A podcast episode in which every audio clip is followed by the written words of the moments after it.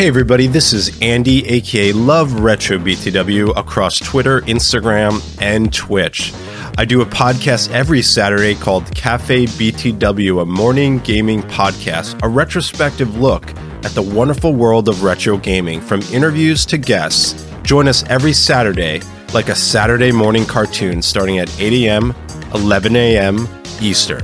Also, if you're on Twitter, please join the brand new retro gaming community, a place to share, connect, and show your love for the retro gaming community. All the links are down below. And remember, enjoy the Gamers Week podcast.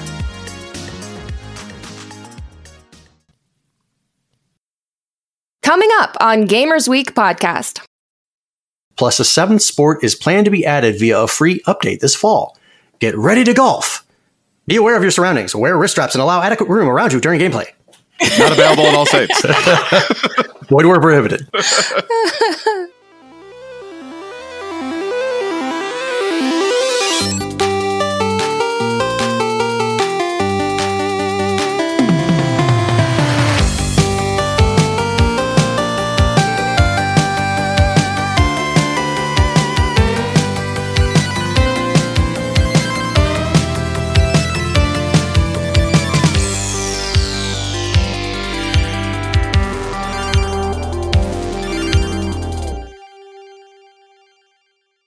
I'm in trouble when my wife comes home.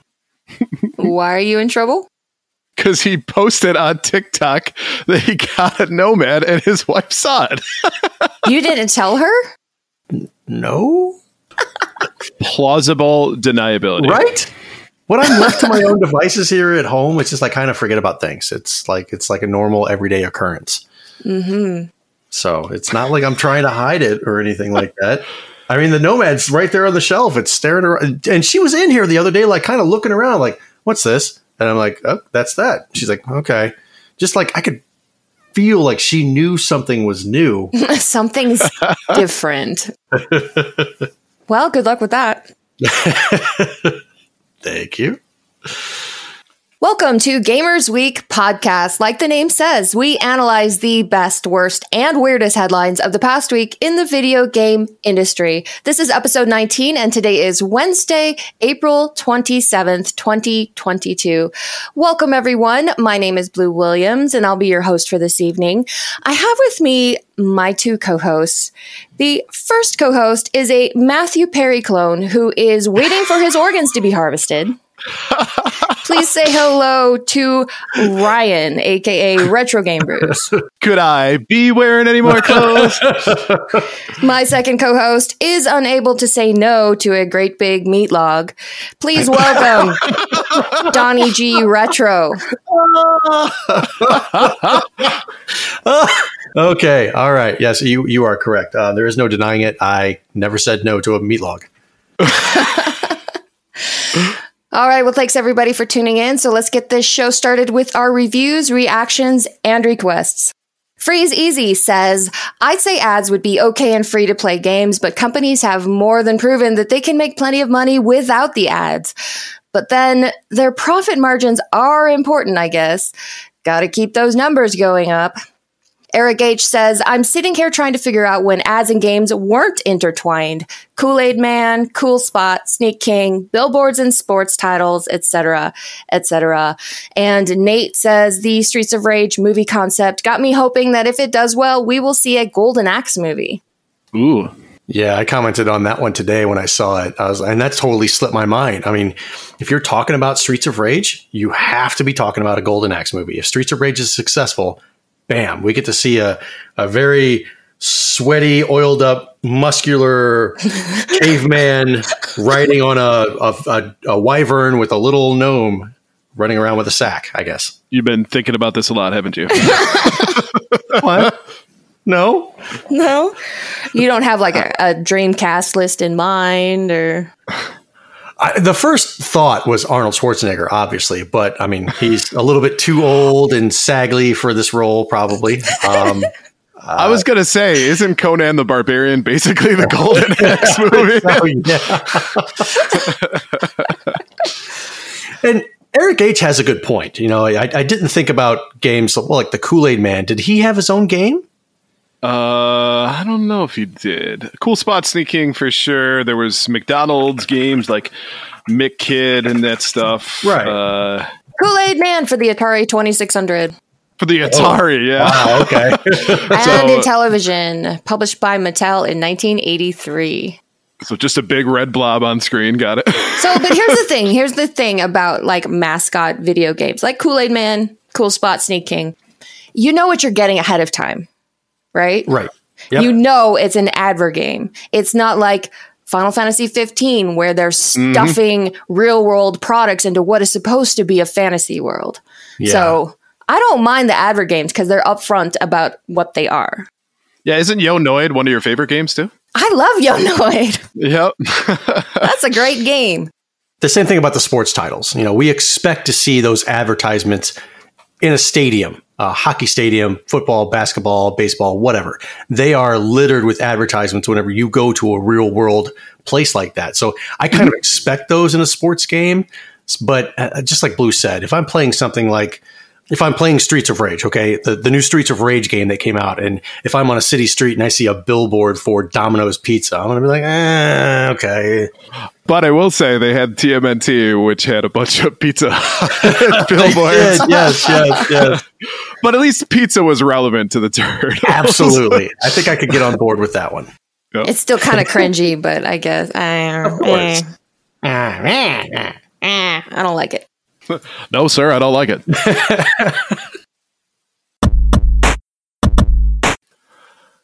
and now it's time for the very important poll. That's the one. That's the one. Very nice. All right. So every Monday on Twitter, we post our VIP, very important poll. If you'd like to participate, follow us on Twitter at Gamers Week PC. And the question for this week was What gaming thing do you collect besides video games? Which the first time I responded to this, I didn't see the thing in that sentence. So I, think- just got. Yeah, I think at least half the responses didn't see that it was a gaming thing besides Right. video Right. games. That's okay. We still liked your answers. I collect spores, molds, and fungus. Like what?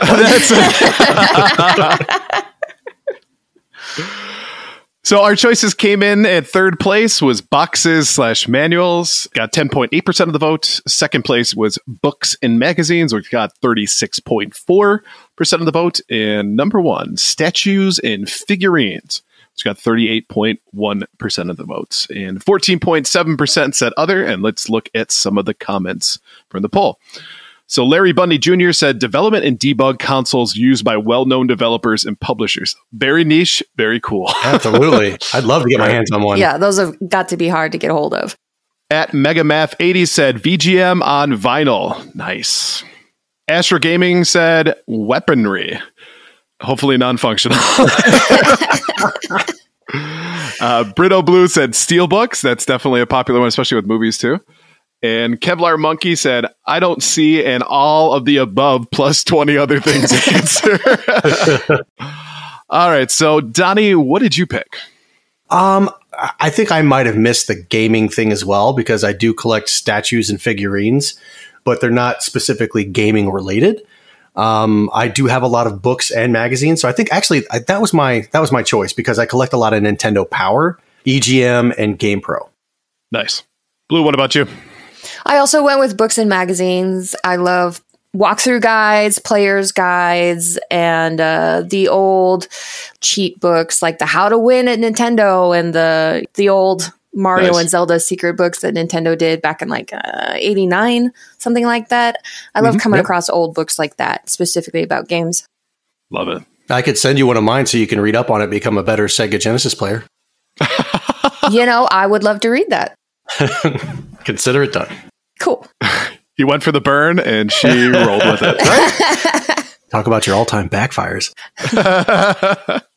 What about you, Ryan? Uh, so I love coffee, so therefore it's natural that I would pick up gaming related coffee mugs. I have. I, it's not like it's a large collection of them, but it's got to the point where uh, when we go to you know Books a Million or other places, my wife has gotten to the point where she's just like, just no, no more coffee mugs. we don't have enough room. She starts to see you wander back to that area. She's like, no. Oh, she I didn't she knows right away. She's like, I see what you're looking for. What's your favorite one that you have? Uh it's a good question. Um, I've got a Halo Master Chief one that looks pretty cool. Is it I've the got one- helmet? Is the mug? Because Yep. if not, okay, cool. Because I was like, if not, that's a total missed opportunity. But I see they knew their stuff.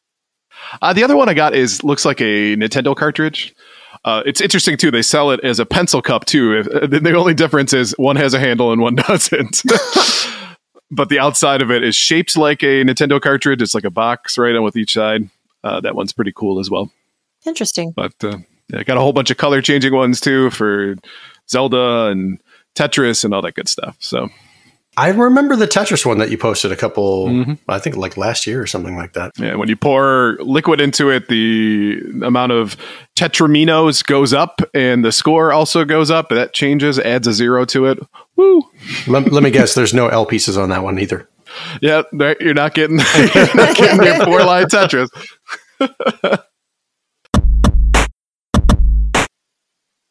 All right, let's move on to our patron shout outs for this week.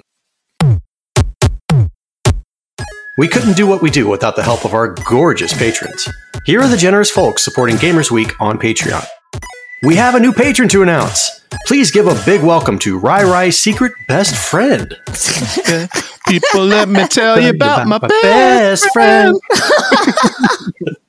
Ooh, you're my best friend. Oh, that was a nice Freddie Mercury. Cheers. Cheers to that.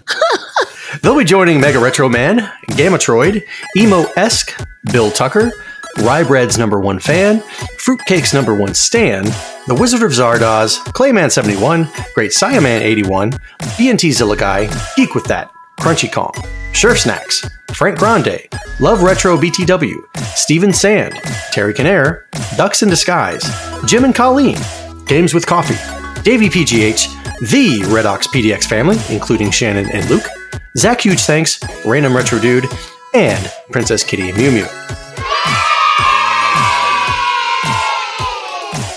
If you like what you hear today, and we really hope you do, please consider joining us on Patreon. Your support helps cover the cost of producing the show, as well as other cool stuff we'll be doing, like prizes and giveaways. You'll also gain access to our weekly patron only bonus cast called Gamers Week Uncut, Patrons with Benefits. Visit patreon.com slash gamersweek or follow the link in the show notes to learn more. All right, let's move on to our headlines for the week. And our headline segment is, of course, proudly sponsored by the Retro Game Club podcast. It's a fantastic, family friendly retro gaming podcast. In each episode, Rob and Hugh pick two games to play and discuss, as well as news, interviews, and other topics. Right now, they're asking which console or handheld you think did backwards compatibility best, and hot takes are encouraged. Send your answers to email at retrogameclub.net or follow the links in the show notes. I'm listening for the hot takes. I got to be honest. What's your hot take in 20 seconds or less? Oh, I don't have one. I uh, my normal take would probably be the 3DS has the best backwards compatibility. I don't think that's a hot take. No, I don't think so either. I'm boring. I'm sorry. I didn't say it. All right, from GameSpot, Twitch exploring subscription revenue cuts, bigger focus on ads. In a report from Bloomberg, several sources state that Amazon, Twitch's parent company, is continuing to look for long term answers to financial stability for streaming platform. Sometimes at the expense of its users. One of the largest changes that could be introduced in the coming months will cut revenue for channel subscriptions, which can range from 5 to $25, from 70% to just 50% for Twitch partners, which consists of Twitch's biggest streamers. Ads are also being spotlighted more in potential changes with more revenue opportunities for creators who choose to run Twitch's ads more frequently and for longer. The report stresses that none of these changes have been formally agreed upon, which can see many, if not all of them, change entirely before being introduced. With so many of its competitors struggling to attract creators in the same way, Twitch certainly has the pull to make large changes like this in the pursuit to make Amazon's nearly billion dollar purchase worth it. So, what do you guys think? I'm not a streamer, Mhm. but my immediate thing was if Twitch was able to be profitable before, why all of a sudden are they deciding they need a bigger cut of everything? I think they're paying too much money to their uh, partners. But if they're still covering their costs, have have Yeah. their costs risen greatly with Twitch's uh, continued, I guess, popularity, with more and more Mm-hmm. people going to Twitch than than ever before. So if their costs are not going up, why do they need a bigger cut of the revenue? That's a very good question. I don't have an answer. Honest for that. question. And I, I hate to say this, but maybe it's just because they can. I mean, essentially, they are a monopoly in this space with Mixer gone and with Facebook gaming being pretty much non existent. Uh, TikTok has a small gaming community, but it's not a focus on it. They can get away with, I mean, basically, what they're doing is kind of what YouTube did to content creators years ago, where they completely changed the ad revenue algorithm and that led to a lot of people who had quit their jobs to be a YouTube streamer because they were making enough money to do so, uh, have to go back into the workspace because they couldn't afford it anymore. They weren't Right. making nearly enough revenue as they were before.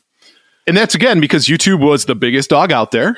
I can't really even think of another platform that hosts that much content, video content that's not live. And honestly, at the end of the day, they can get away with it. Now, granted, they were probably paying too much for ads based off of what they were seeing from their their partners, right? Their the people who were investing in those ads were saying, "I'm not getting the return on investment." I don't think that that's the case here, though.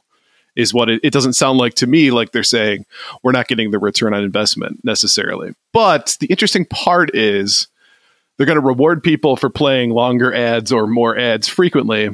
That's a disaster for gamers. That is, yeah, that's, Yeah. that's terrible.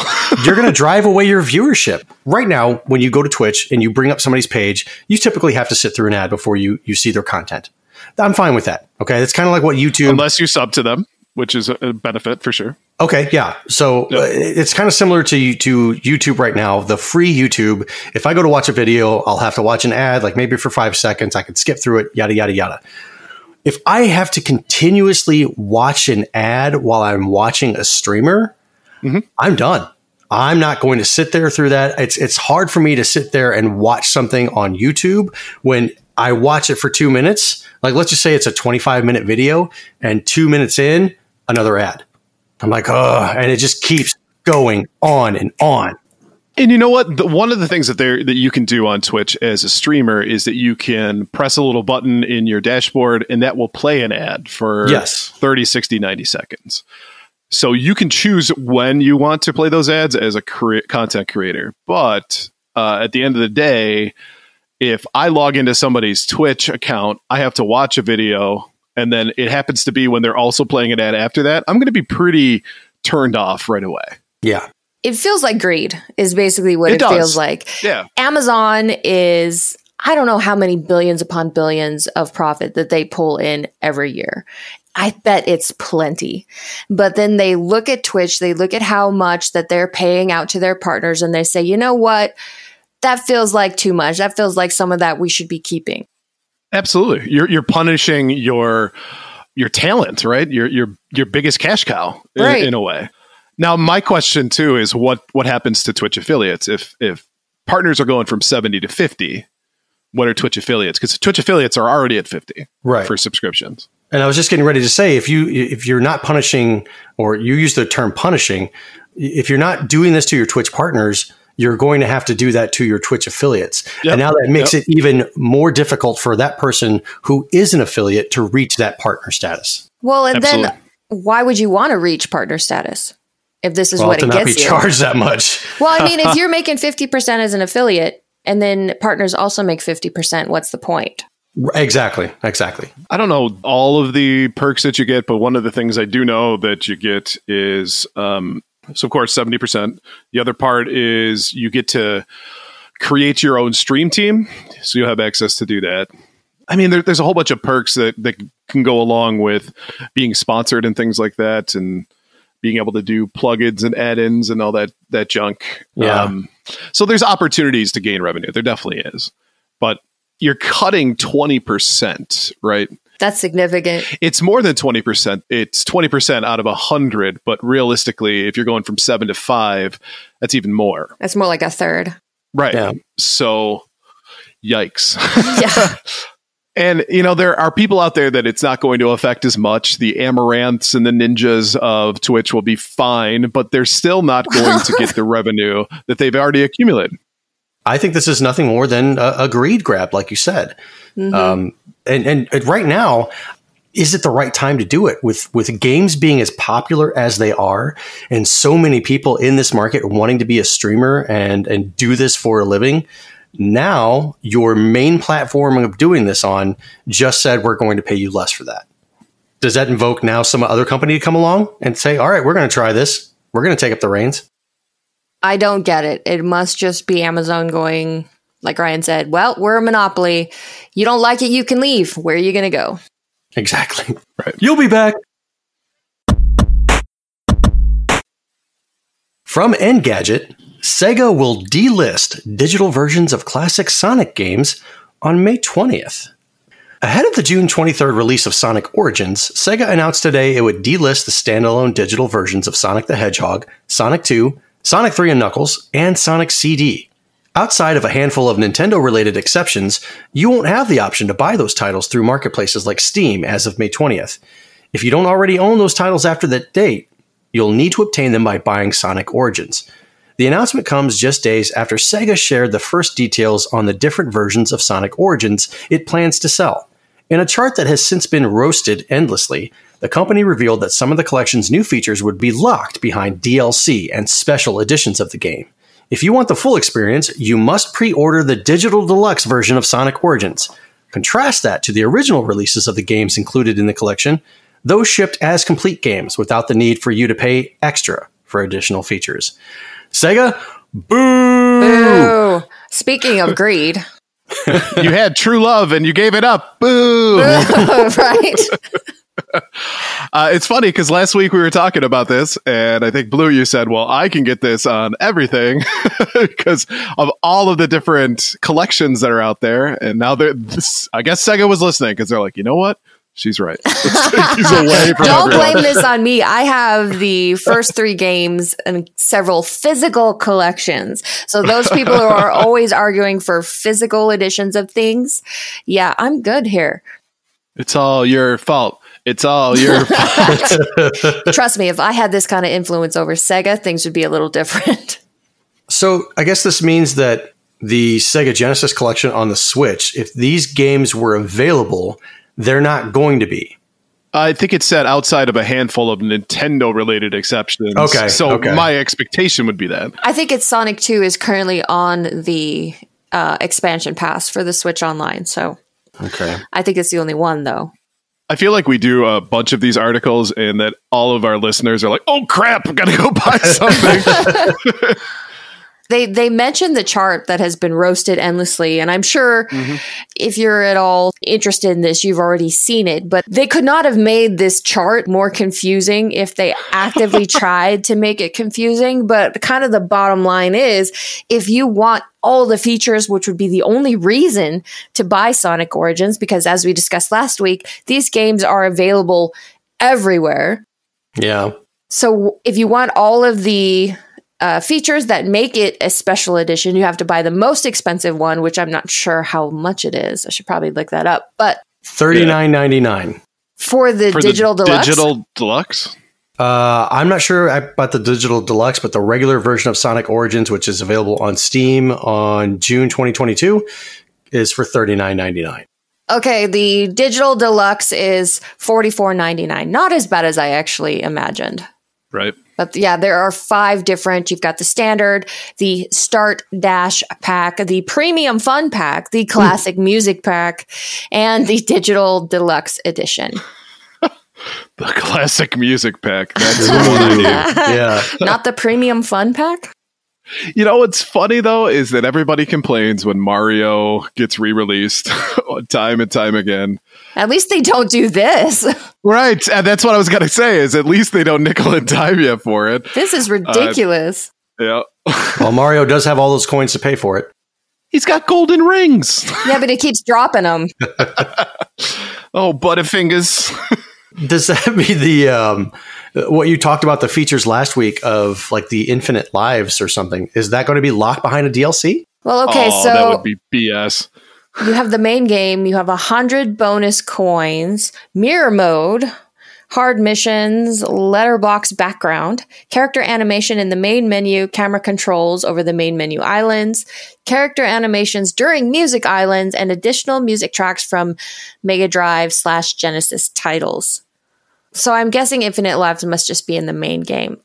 Okay, These extra bonuses seem stupid. Is it just me? it's like fluff. yeah, they seem real stupid. Like, hey, what kind of new thing that we can just put in there and people will pay for it? You know, man. Yeah. He's like, I got it, I got it, I got it. Character animations in the main menu, you guys. Whoa, mind blown, man. Yeah, they'll pay for that. I will say I do feel bad for someone who is like uh who creates their content based on like solely just I, I'm the Sonic guy or Sonic girl, you know, because you'll you'll have to buy the the, the, the Yeah. digital deluxe version, right? I mean, so there's like some pressure there. well, it is only forty four ninety nine, so it's not like when Mario gets re released and it's already sixty bucks. right, that's true. So it's got that going for it, which is nice. Which is nice. Which is nice. but uh, yeah, I'm still not motivated to hit that pre order button. no, that'll be a I'm passing that buy button. It is pretty shady, though. Let's take away all the other places to buy this so that people have to buy Right? Sonic Origins. I mean, I I get the move because you want to try and push this.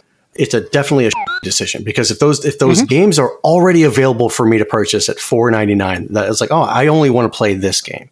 It's like, no, man, we're bundling them up. You got to buy this bundle. So how long after the fact that Sonic Origins is out will they all of a sudden bring back those individual releases? I bet they don't bring them back. I would imagine though, like five years down the line, they will. In a new compilation? Or, or like a you know a new individually, like a new console comes out. Maybe the Dreamcast two comes out. There you go. Oh, don't tease. I think what'll happen is when Sonic Origins doesn't sell as much as they expected it to, when it gets dropped down to $19.99, then they'll bring back the individual games at $4.99 a piece, thinking they'll make more money from that. Maybe. I don't know. There's a lot of Sonic fans. I bet you Sonic Origins sells just fine. Hmm, we'll see. I mean, Ryan, you're still getting it, right? Not anymore. Oh, his tune has changed. it's true. It- And it's dropped by one. Why the change of heart? I don't know. This this rubs me the wrong way. Leaves a bad taste in your mouth. It does. Giggity.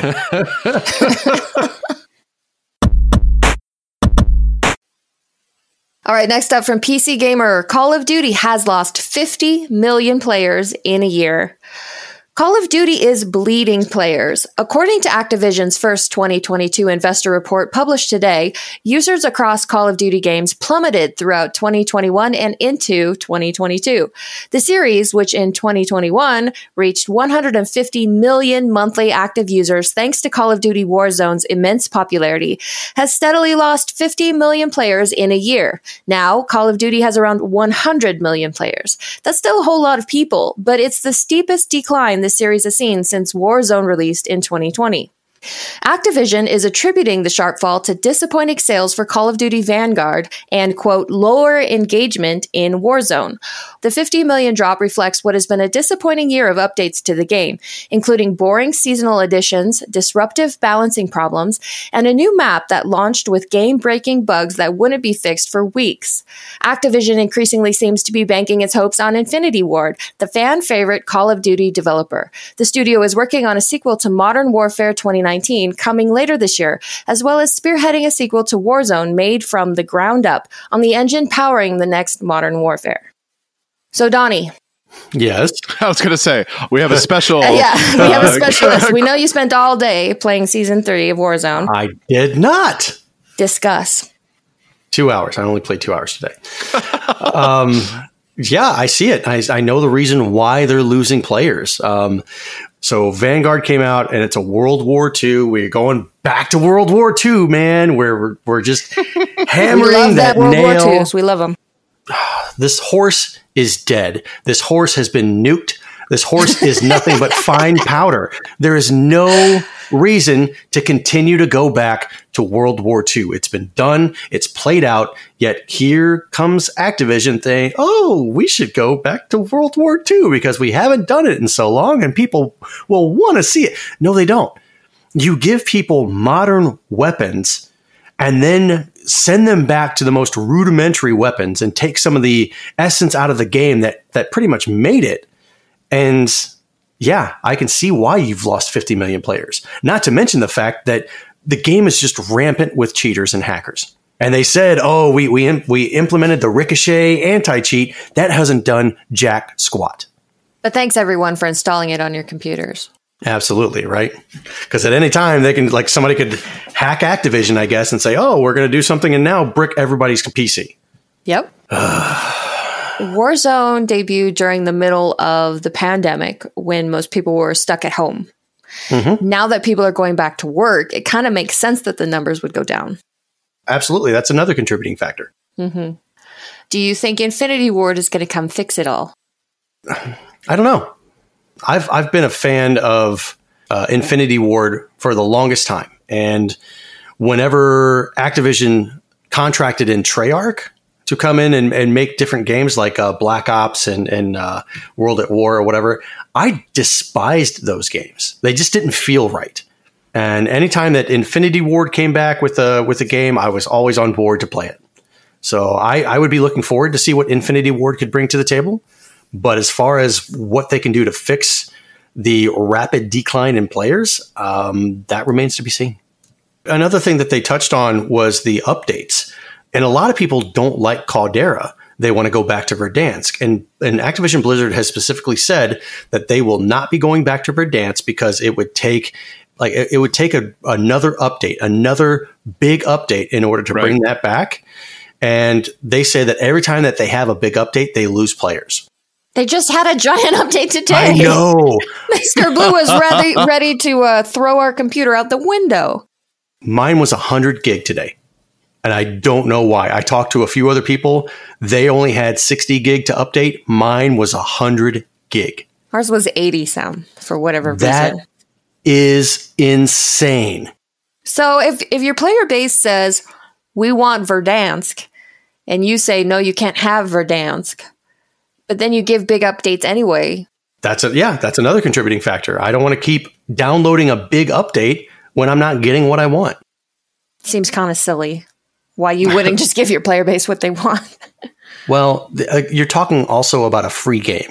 Warzone is a free to play game. You do not I mean, have to I get it, but a but single solitary cent on that game.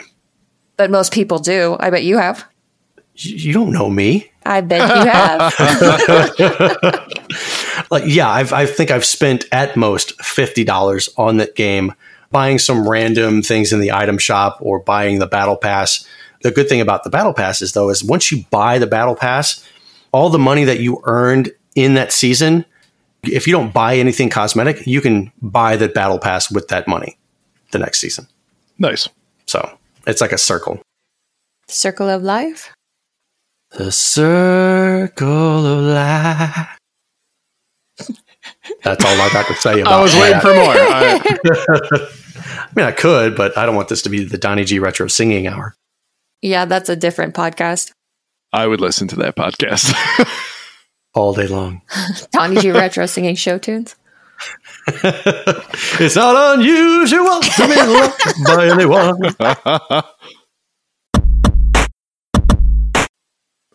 I'm a lounge singer now. That's great. it's ladies' night. Oh, oh. Chaka Khan! Well, you just inspired me to hire a DJ, so thank you. Try to get a DJ who can move and shake like this. This he's losing his mind. I'm reaping all the benefits. Pitter patter boys. Yeah. All right, next up from Eurogamer, Final Fantasy creator calls out Square Enix for price of eleven thousand six hundred dollar Final Fantasy VI statue. Final Fantasy creator Hironobu Sakaguchi has called out Square Enix for the price of a new statue that costs just shy of $11,600 or 1.48 million yen. The previously announced one sixth scale figurine was revealed last weekend and is available globally as part of its Masterline series. It features Final Fantasy VI character Terra riding Magitech armor. Sakaguchi responded on Twitter saying, Isn't that a bit much? Are you okay, Square Enix? According to several translations shared by Kotaku. While the Terra statue looks stunning, it's incredibly detailed and features adorable Moogles. When even the series creator balks at the cost, it might be a little overpriced. The statue has been created by, with supervision from legendary Final Fantasy artist Yoshitaka Amano. I'm Ron Burgundy. the sheer existence of it and it, the presence that it commands is very impressive, Amano said in a promotional video. It's as if fictional world has become a reality. You'll understand exactly what I'm saying once you see it in person. I hope that you have a chance to do so one day. At a cost of $11,600, that seems very unlikely. I think the theme of the show is corporate greed. Exactly. there is no way that this statue costs so much to produce that a price of $11,600 seems appropriate. Seems like an appropriate profit margin. There's no way. Well, how much how many did they make? That's the first question. Does it matter? Yes, because then you're talking about a limited supply. Okay, right. explain this to me like I'm 5. so microeconomics. And I don't mean your economics thing. I mean, how does producing a limited number increase your cost to where you would have to charge eleven thousand six hundred to make your money back and a little bit of profit to make it, it worth it? It it doesn't increase your cost at all. It's it's completely. That's my point. Right, but I, so I don't need to explain anything to you. It's complete corporate greed. It's the fact that they they probably made a limited supply of these, and with supply and demand, if you make a limited amount of something, like with these statues, there are hardcore Final Fantasy collectors out there that eleven thousand dollars is probably a flash in the pan for them. They know somebody would pay that much for it. You know what's is interesting is one of the prominent collectors of Final Fantasy stuff is a Twitch streamer, and she's also on Twitter. Uh, goes by the name of Unaleska, and she actually posted about this too, where she was saying that people were reaching out to her and telling her that she's not really a Final Fantasy collector if she doesn't splurge for this thing. And she's like, I don't make that much money that I can afford to spend 10 G's on a figurine. And the interesting part is she's basically, I think if I remember right, she's contacted Guinness Book of World Records for all the stuff she has because it's like the biggest Final Fantasy collection. I know that there are people out there that can afford this. I totally get that. But for somebody who is a, a fan of this and can't afford it, that's that's a disappointing experience long term for them. True, true. And I, I wouldn't be putting stock in anything that somebody says, like, oh, you're not a real collector if you don't do this, or you're not right. a real fan if you don't do this. Screw right. those people. Just got to love the uh, community behind collecting. right, right. the gatekeeping at its finest. Well, I don't think you should take what a, a, small group of vocal trolls on Twitter say as representative of the community as a whole. Right. Um, Touche yeah, but I I have a really hard time. Like this is just so disappointing and seems like Square Enix has gone so downhill. Right. Like we all have such all of us have such fond memories of what Square Enix used to be, what their games used to represent. And now it's like we barely recognize them at all. And then on top of that, here's your $11,600 freaking statue. I'm sorry. Square Enix, I love you. And I will come back for Final Fantasy 16, but you're making it really hard. Really, really hard for me to want to continue to play your games. So, what happens when that person who buys the $11,600 statue uh, ends up liquidating their collection and cannot sell that, and they end up putting it out at a garage sale? Yeah, you pawn it. You're like, I'll give you 90 bucks for this.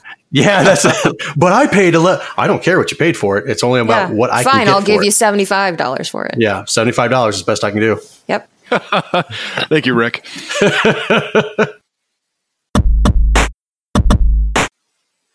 All right, let's move on to our top three new releases of the week. Vampire the Masquerade Blood Hunt, PS5 and PC. Blood Hunt is a thrilling, free to play battle royale game set in a Prague consumed by a ruthless war between vampire clans. Use your supernatural powers, weapons, and wit to hunt your rivals and dominate the night. The Stanley Parable Ultra Deluxe, PS5, Xbox Series XS, PS4, Xbox One, Switch, PC. The Stanley Parable Ultra Deluxe is an expanded reimagining of 2013's The Stanley Parable. You will play as Stanley, and you will not play as Stanley. You will make a choice, and you will become powerless. You are not here to win. The Stanley Parable is a game that plays you. In Soviet Russia, Stanley Parable plays you. Plays you. Yakov Smirnoff joke. They write themselves. Nintendo Switch Sports. Anybody want to guess what platform it's available on? Uh, the Dreamcast. Yes! I Nailed knew it. it. I knew it. Get moving with soccer, volleyball, bowling, tennis, badminton, and chambara swordplay using Joy-Con controllers. Controllers Glad are clarified. I wouldn't know what that was. Just say swordplay. Controls are intuitive, so you can hit the court, or lanes, or field, or arena, and get started. With controlled motions, you can curve your bowling ball, add spin to a tennis shot, or even use a Joy-Con with the leg strap accessory to kick the ball in a soccer shootout. Family and friends can join in on the fun on the same system or online. Plus, a seventh sport is planned to be added via a free update this fall. Get ready to golf! Be aware of your surroundings, wear wrist straps, and allow adequate room around you during gameplay. Not available in all states. Void where prohibited. Out of these three games, um, which one are you most excited for, Ryan? Uh, I actually had pre-ordered one of these already. I'm going to say it was the Nintendo Switch Sports. Oh my god, you're so good. I'm the smartest man alive. I'm super excited about this. I'm actually thinking that this might be something that we could do for RGB High Score heads up events of bowling or tennis or something like that. Absolutely. That would be super fun. Uh, but the only thing I'm going to run into is that all of a sudden I'm going to hear somebody go, "Oh crap! I put it through the TV." I got to drop out of the tournament. Blue, what about you? Uh, I'm probably going to go for the Stanley Parable Ultra Deluxe. I have the uh, the base game. I think I got it as part of a humble bundle, but I've yet to play it. It's in the pile. I have heard that you shouldn't play the Ultra Deluxe unless you've played the base game because there are some spoilers in there. But of the three, that's the one I would go with. Oh, With this description, though, it reminded me of the Seinfeld episode where they're pitching the show and they're like, "It's about nothing." All these other shows are doing something. We'll do nothing. Right. You'll play as Stanley. You won't play as Stanley. You'll make choices. You won't make choices. You're not here to win. It's nothing. You don't play the game. The game plays you. Gold, Jerry, gold. Uh, I'm looking forward to Nintendo Switch Sports. The the Stanley Parable I would I, I'd like to check out. I have not played the original Stanley Parable. Um, but the Nintendo Switch Sports definitely has my eye. I think Nintendo struck gold with the original Wii Sports, and having something with the newer generation, the newer consoles, I think is it was just a matter of time. I don't know why they're waiting now to release something like this when it could have been released a couple of years ago. But I, I think I think we need something like this where something these these simple games, volleyball, bowling, tennis. I mean, who doesn't love these? And you know, I think this is one of those games where I'll get my wife to play them too, which Right. is exciting. She l- always had liked Wii Sports, so that's the fact that it's going to be on Switch now, and it's something that we can play together, and potentially, actually, as well, play with our nieces and nephews. So that'll be kind of cool. Uh, so that's definitely, I think, something that she can get into. And to your point, it's it's not a battle royale game. It's not Splatoon. It's not all those other games that you know she doesn't want to play because it's strictly on a controller. But with Right. with motion controls, this is definitely. I, I think this is going to be a huge hit. I've heard really good things from the people who did the demo.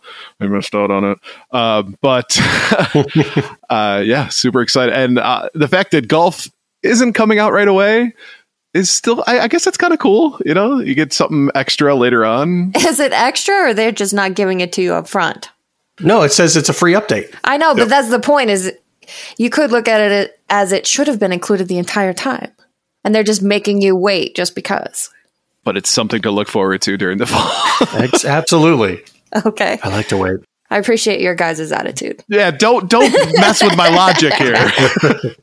I, I, I must say that I'm very disappointed in Vampire the Masquerade Yeah. being a battle royale. Come on. Free to play battle royale. That's brutal. Uh, I've been waiting for this game for a few years now, and to finally hear that something's coming out with it, that it's a stupid battle royale, no.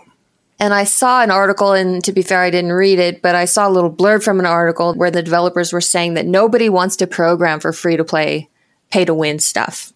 Like you can't recruit talent to make those kind of games. Nobody wants to make them. So Right. I'm a bet that that kind of apathy shows up in the final product. Now, I will say that this is different than Bloodlines 2.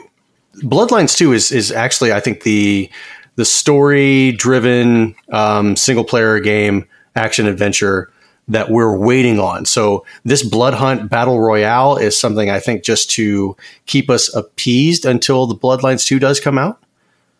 But are you appeased? No, I'm not appeased.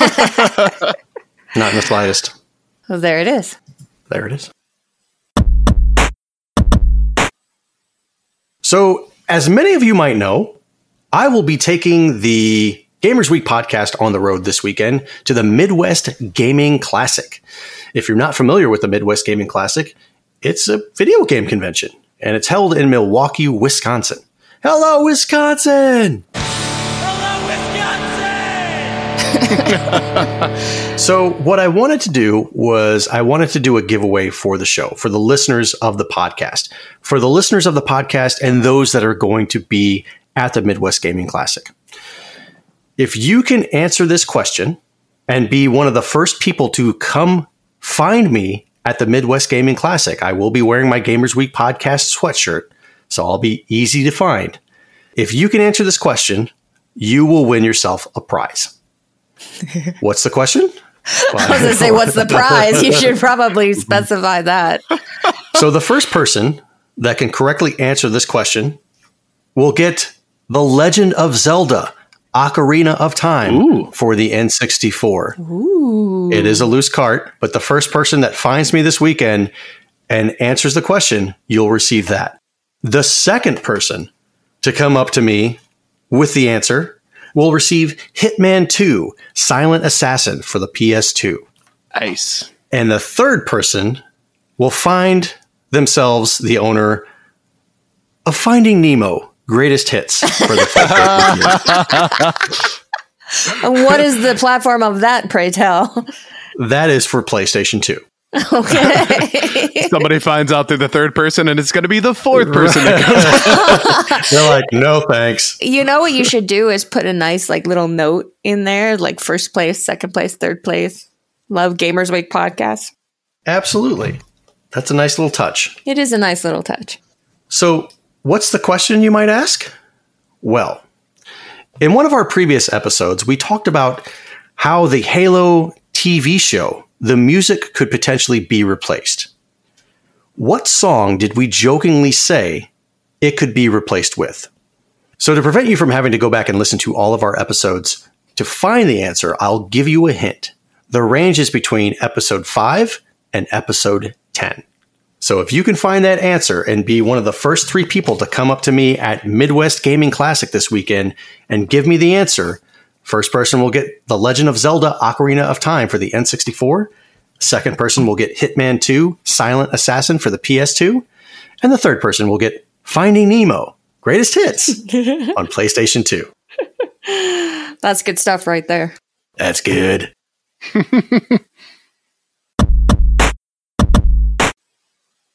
All right, let's move on to our main topic for the week. Sony's PlayStation has been making major headlines this week. Here's a roundup of PlayStation news. First up from IGN, PlayStation reportedly now requiring developers to create two hour game trials. Game developers are reportedly now required to create timed game demos for PlayStation Plus premium subscribers. Going forward, any game that costs $34 or higher must have an accompanying game trial for Sony's subscription service that lasts for at least two hours.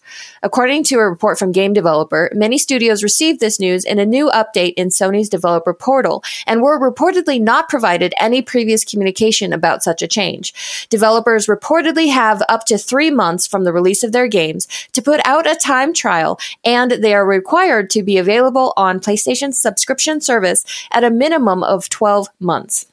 This new policy is separate from normal demos, and developers are still allowed to pursue initiatives like free to play weekends for all PlayStation owners. Sony announced its rebranded subscription service last month and unveiled the three new tiers for PlayStation Plus. It's set to launch next month in Asian markets, excluding Japan, on May 23rd. Japan soon follows on June 1st, with the Americas on June 13th and Europe on June 22nd. So we talked about this before how the demos were kind of exciting for players, but we suspected that developers weren't going to want to make them. It seems like PlayStation has come to the same conclusion because they're just going to force developers to make them. I don't think this is a bad move. I like the move because it doesn't. If I get to play a game, if I get to demo a game for two hours, I mean, come on, that's that's a, that's enough time to really get into the meat of a game and see if you actually mm-hmm. like it, if you like the mechanics. And if it's not worth spending my hard earned money on it, then I'll walk away. And you bring up an interesting point. For me, I've actually got a rule when it comes to a game. I must play it for at least two hours to give it a chance. So every time I play a game, either even if it's retro, I'm gonna play it for two hours. And if it's not my thing, I'll turn it off. so probably Finding Nemo would I'd turn that off after two oh, hours. But. Come on. I was gonna say I don't think you gave Kingdom Hearts two hours. Mm, that's a good point. He's breaking his own rule. Uh, mm-hmm. But it's more of a guideline. Most, yeah, there we go. More of a guideline than a rule. Uh, but my only concern with this is the short term. We're talking about this is probably going to be a crunch situation for a lot of developers uh, in the forefront. The fact that they have not communicated this up until this point, and all of a sudden, if your game is releasing in three months, uh, you are SOL. you got to come up with something really quick. Well, I mean, so, they you can put it out up to three months from the release, so that right. does give you some extra time. It does get it, but if you hadn't planned that, if that wasn't part of your project plan, you're going to have to put a lot of extra resources in that in order to get it out. And imagine this: if if you put all those extra resources into it and it's super buggy because you didn't have enough time to test it out, you might be in trouble. So uh, that's a problem though. That's only for the short term because honestly, in the future, every time you program a game, you're going to include that that time frame. So right. Short term, that that sucks for a lot of developers that are releasing stuff right now. Mm-hmm. And I think it does point to what's certainly becoming an ongoing problem with Sony is the lack of communication. You remember how right. awful they were uh, leading up to the release of the PS5, where they just wouldn't tell anybody anything, and then they didn't explain how the pre- what day the pre-orders were meant to go live for the PS5. so retailers put them out early, and it was a huge dumpster fire. And so mm-hmm. now it appears that the lack of communication is internal as well. So that's stupid. A lot of stupid tonight. a lot of stupid tonight, for real. Um, but what do you guys think about the $34 cutoff? I think it helps with indie games not having to do a two hour demo, which right. they may not have the resources to do it. So I see why they're doing that. Do you think it will affect a lot of like maybe like mid tier games to where let's say you were thinking about pricing your game at forty dollars, but now you might make it thirty three dollars so that you don't have to do That's a good point. the timed game demo if you can afford to eat that much profit, then go for it. But I honestly, I don't know. Well, and you would ha- you would sit there and go, okay, if we lose six dollars on a game or seven dollars on a game, how much time is it going to cost us to make a two hour demo? Mm-hmm. Right. Which which is worse? Which right. is like yeah yeah absolutely. But that's a good point. I mean, we're talking about two things that are great for the consumer. it's it's mm-hmm. a little less, and you get a chance to play it beforehand. Absolutely. I mean, I'm all for the consumer getting something back in a greedy, corporate, money hungry world. Exactly. So it's a win for us. Not even mad about it. Nope. all right. Next up from VGC, PlayStation has set up a new game preservation team. Garrett Fredley who had previously been working as a build engineer for Canadian mobile developer Kablam, has now joined PlayStation as a senior build engineer. Celebrating his new employment, Fredley posted a message on his Twitter and LinkedIn pages expressing his excitement at joining the new preservation team. Today is my first day as a senior build engineer for PlayStation, working as one of their initial hires for this newly created preservation team, Fredley wrote. Fredley had worked for EA between 2016 and 2019, where he solely led the preservation efforts for the FIFA franchise, resulting in the complete archival of multiple titles. It's not clear yet what his role will entail or exactly what this new games preservation team aims will be. Sony has recently been criticized for making decisions said to be harmful to game preservation. Last year, it confirmed that it would be closing the PS3, Vita, and PSP digital stores in summer of 2021. News that was met with widespread backlash due to the number of digital only games that will no longer be available. The platform holder made a partial U turn the following month with Sony Interactive Entertainment president Jim Ryan said it had realized it had made the wrong decision in planning to close the stores. This feels like a PR move. It does. I agree. 100%. I don't think Sony gives a rat's butt about games preservation. And unless this team is going to be thousands upon thousands of people strong, which I suppose it's possible, but I don't think so, I don't see how they could make a meaningful dent in the entire back catalog of PlayStation, going back to the PS1. I think that they're just doing this so that they can claim they care about games preservation while going on to close those storefronts like they originally intended to. Mm-hmm. But look what we're doing on the, the back end. yeah, right. we're we're making concerted efforts and putting all these resources into games preservation, but yeah, I don't buy it. We just preserved the entire FIFA franchise. Nobody cares. Yeah, because those change so much from year to year. Right? It, with the preservation efforts with FIFA, did they release like a complete collection of all these games available for play? Or did they just say, we're holding on to this stuff? I mean, I don't see why you would have to release a collection when you can go to a used game store and pick them up for a buck fifty. Fair enough. Fair enough. When you have digital only games, I, I, think it's essential to preserve them.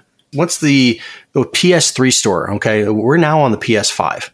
When we get to the PS6, do you think Sony really wants to keep paying money to have the PS3 network still in play? No. No. So, uh, do we make those games then available to be played on the newer consoles? Porting them forward, that would take yeah. work as well, although somehow Xbox manages to do it. But yeah, they went ahead and despite the backlash, they still closed the PSP digital storefront. And I think there was something like 35 games, digital only games that are now gone forever. And and I can I can see Sony's point where they say, well, you had time to play them. Is it really going to be that upsetting if you're not able to access this game ever again? I mean, if I paid for it, sure, uh, then I want to be able to play it. If I gave you money for a game, then you need to make that game available to me for as long as I'm alive. And right. now you're just suddenly taking this away from me because you feel like you can? It goes on to like the ongoing debate about games preservation is does every single game need to be preserved or not? And who decides which games need to be preserved or not? Right. Which uh, that would make me lean towards every game possible needs to be preserved because you don't get to be judge, jury, and executioner. Even like Redneck Rampage, okay? Uh, think about that oh, game. do not tell somebody that that's a bad game because no, no, no, no, no, no. Okay. I, exactly who you're talking about. But I'm not saying that it's a bad game. It's a unique, funny game. It's a it's a it's a unique take on the first person shooters that were popular back then, um, like Doom and and um, um, help me out here. Um, Quake? Quake, Wolfenstein. Yeah. yeah, yeah, exactly. Wolfenstein. Sorry, I was thinking of Wolfenstein. To say that that game shouldn't be preserved because you think it's just a, it's like ah, it's a piece of crap when it's somebody else's like Golden Grail. Sure. Like, oh my God, I had so much fun playing this game with these people and yada, yada, yada. And now you're telling me that we're just not, we're just going to forget about this game and nobody can ever play it ever again. And I see that all the time where somebody will go, Hey, you remember that ASCII game I played back in the day? And it was this, and you had to do X, Y, or Z. Uh, a lot of those games, especially PC games, which were shareware, are gone. There's, Yep. there's no way you'll ever be able to find them. And there are people who have good memories of those games. So, regardless of how our opinions are, because I have strong opinions about what games are good and not good. so, if I was the deciding factor, bye bye Kingdom Hearts. Hey, See, that's what I'm getting at, though. they already know? lost the source codes for that and had to rebuild it from scratch. They That's can do true, it again. right. It can- we can rebuild it. yep, we have the technology. Better, stronger, faster. Blue's like, them's fighting words. I, also, I just want to say, I did job hunting recently, and this did not come up on my feed. Oh, games preservationist. Yes. How did I not get this job? That's all I got to say. Because that's got to be a sweet deal. Like your boss is like, "Hey, you know how are things going?" Oh man, I was up all night playing Redneck Rampage, and I just, uh, I don't know. I don't think I'm going to make it in today. I don't think that's probably how it works. Well, you know, that's that's my imagination. He's the first one though. He- be like, he- man, he I was up all night going over lines of code for Redneck Rampage. Probably right. That's a good point. All right, before we bring in Professor Ryebread, let's take a quick break to talk about our sponsor. Gaming History 101 is proudly sponsored by the Leetist Podcast. It's a show where three friends and occasional guests play games about video games, including trivia, game show games, and more. Here is this week's trivia question.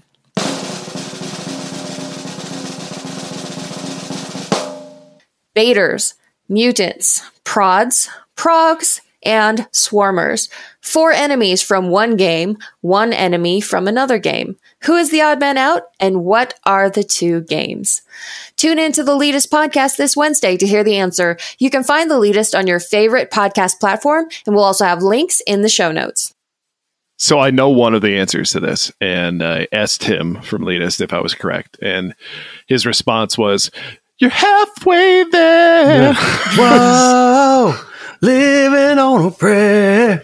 but the problem is, I got the easy one. So Uh, I told you earlier that I thought it was uh, possibly Galaga or Centipede.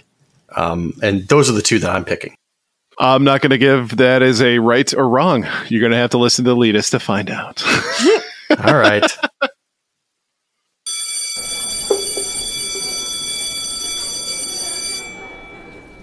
All right, thank you for coming, students. Please take your seats. Welcome back to Professor Ryebread's Gaming History 101. And in today's lesson, we're going to discuss a contest steeped in lore and speculation that is, to this day, still a part of urban legend. And of course, we're going to be talking about the Swordquest contest for Atari. So let's start things off at the beginning. In 1980, Atari released one of the most popular games of all time. You might know this one. Adventure, which was done by Warren Robinett, which was a unique game in is that it was one of the first games to feature Easter eggs or hidden parts of the game that you can only be accessed by performing very specific tasks, which only fueled its popularity. Interesting enough, it, he didn't announce that for like a year, and then someone found it, and it, it blew up. It became this whole thing about Easter eggs when it comes to games. So in 82, Atari was beginning to see some of their sales slide and wanted to create a game that would utilize the concept of Easter eggs to kind of create a buzz, if you will, and eventually led to more sales. So as a result, the Swordquest series was born, of which four games were planned for it. Swordquest Earthworld, Fire World, Water World, not the one with Kevin Costner, and Air World. now, what's really cool about this is that, that you know this just wasn't just any contest or giveaway, right? These prizes were truly epic. They were made by a company called Franklin Mint, who at the time was a world renowned producer of high end jewelry, coins, metals, and other collectibles.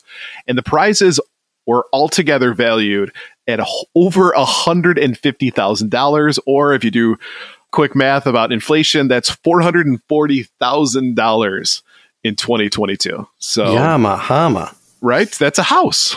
Yeah. I was trying to figure out how many Final Fantasy VI statues it would be. Oh, there you go. I got 4,400 of these babies. Uh, so the first game that released was Earthworld in 82 and it's based on puzzles that were uh, around the Western Zodiac. So the whole point was that you were kind of moving in between rooms and eventually what you would play is these little mini games and those mini games would provide you with clues, right? So Atari received 5,000 entries, but Stephen Bell walked away with the Talisman of penultimate truth an 18 karat gold disc studded with 12 diamonds and the birthstones of the 12 zodiacs along with a miniature white gold sword set on top of it It's a little much. it's gaudy it's it's gaudy yeah Yeah. the only problem is if you want to get your hands on it today too bad steven actually melted it down for cash so Son of a what the hell? right? supposedly he kept some of the diamonds and the, the the gemstones and the sword but the the disc itself is is gone it has been melted Man. Yeah. So next released in February of '83 was Fireworld, uh, which were based on puzzles from the Kabbalah Tree of Life. And a gentleman by the name of Michael Rideout, or Rideout won the Chalice of Light, which was a goblet made of platinum, gold studded with diamonds, rubies, sapphires, pearls, and a green jade. And according to a recent interview with Michael, he still has the cup and hasn't had it appraised and isn't looking to part with it. Where does Michael live? We're coming for you, Michael. but can you imagine what that chalice would be worth today? Right. The, the interesting part is I, I was l- l- reading an interview that he went through, and he doesn't seem to think that it was originally twenty five thousand dollars when he got it. He doesn't. He thinks it's kind of chintz. Actually, he said there was no markings on it whatsoever. It didn't even say on it that it was part of the mint uh, as well. Nothing on it. So it's just very basic. Stuffed full of like every gemstone they could think right, of. But it's like super basic. So, but this is the part of the story where things get a little hairy. So, in, Atari in '83 wasn't doing well, and uh, actually, their CEO Ray Kassar, which we've talked about before and, and discussed with uh, Howard Scott Warshaw, was actually ousted for being involved in an insider trading scandal. Now, new CEO comes in looking to cut costs. Uh, they actually sought to cancel the Swordquest contest, but the problem is is that the next installment, Waterworld, had already been heavily advertised, and so legally they were required to go through with the contest.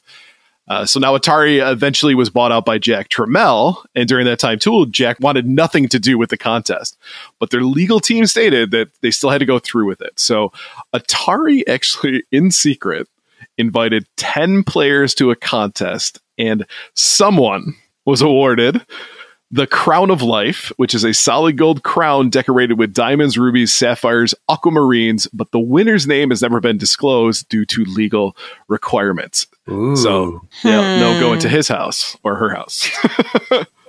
but the last game was actually never made, but it was going to be called Air World and it was going to be based off I Ching. And uh, the winner uh, would be awarded the Philosopher's Stone, which was a large piece of jade in an 18 karat gold box encrusted with emeralds, rubies, and diamonds. And originally, it was stated that the four winners of the Swordquest contests would compete in a final contest, which the winner would take home. And I think we talked about this a little while ago the Sword of Ultimate Sorcery, which was a sword with a silver blade and an 18 karat gold handle covered in diamonds, emeralds, sapphires, and rubies. Now, since they canceled the contest after three games, they actually had to pay out to Bell and Rideout uh, $15,000, and they were given an Atari 7800 as well. And the 10 finalists for Waterworld got $2,000 each. So I think this was hush money, yeah, that's a lot of money back then. right? Uh, but good on them, man. They, they walked away with this, you know, unique item, and then they also got some cash. Now, the, the interesting part, though, is the Philosopher's Stone and the sword have since disappeared. So it's been claimed that Tramiel had taken them for himself based off of testimony from some Atari staff who saw a similar looking sword mounted on Tramiel's mantle at home. However, the rumor is to believe to be just a mistaken Tramiel family heirloom, but there's still a lot of speculation on that. Atari historian Curt Vendel believes it's unlikely that Tramiel would have been able to keep them if they were not awarded, they would have been returned to Franklin Mint. And with Franklin Mint actually got bought out in 1985, the prizes were most likely melted down to their base components and reused elsewhere. Super disappointing. Yeah. Because I would have loved to have that sword, right? I mean, Well, this seems like a really easy rumor to put to rest. If there is a family heirloom, a Tramiel family heirloom that is mm-hmm. a big sword, just show it. And I, I assume Jack has probably passed away since then. So no emailing Jack, but uh, he's got to have an estate, right? The guy's Right. insanely rich. Show us the sword. Show us the sword. I, I just wish they would do stuff like this nowadays because this is epic. And if you think about it, it's steeped in lore. There's a lot of cool history behind it. The games themselves, at, at this time, because there is no reason to play them, they're actually kind of, in a way, worthless because the contest is already over. But just the other prizes that, that have been put out there by Nintendo and a lot of other companies, they're nowhere near as valuable as what you see with this one, which I think Right. is super cool. and you have such a wider reach now with the the expansion of the internet Yep. and, and just information being so much more available to people that it would behoove them to do contests like this. Mm-hmm. I don't know. You can't keep cheaters out of Warzone. How are you going to keep cheaters out of contests where this kind of money is up for grabs? for sure. but to kind of wrap things up, uh, in summation, don't have an epic contest right before an entire industry crashes if you can help it. Sage advice. Indeed. Very applicable Right. today.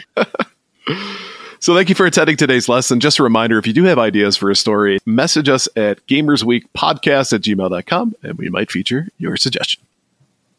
All right. Thank you, Professor Ryebread. And let's go ahead and wrap up the show. Thank you for listening to episode 19 of Gamers Week podcast. And a big thank you to the Retro Game Club podcast, the Leetist podcast, and Love Retro BTW for sponsoring this episode. Don't forget to check out their links in the show notes. If you want to connect with Gamers Week, follow us on Twitter at GamersWeekPC, email us at GamersWeekPodcast at gmail.com, visit our merch store at gamers-week-podcast.creator-spring.com, or if you want to do it the easy way, follow the link in the show notes. Join us on Patreon at patreon.com slash gamersweek. And finally, since you made it all the way to the end of the episode, please leave us a rating and a review to let us know how we did. We really do value your feedback. And while you're there, consider subscribing on iTunes, Spotify, or your podcast platform of choice. That's it for us tonight. Thanks everyone for listening, and we'll catch you next week. Bye, everyone. Every bun? Bye, everyone. no, no, I like every bun. Let's say that from now on. All hot cross buns. We'll see you at the Midwest Gaming Classic, people.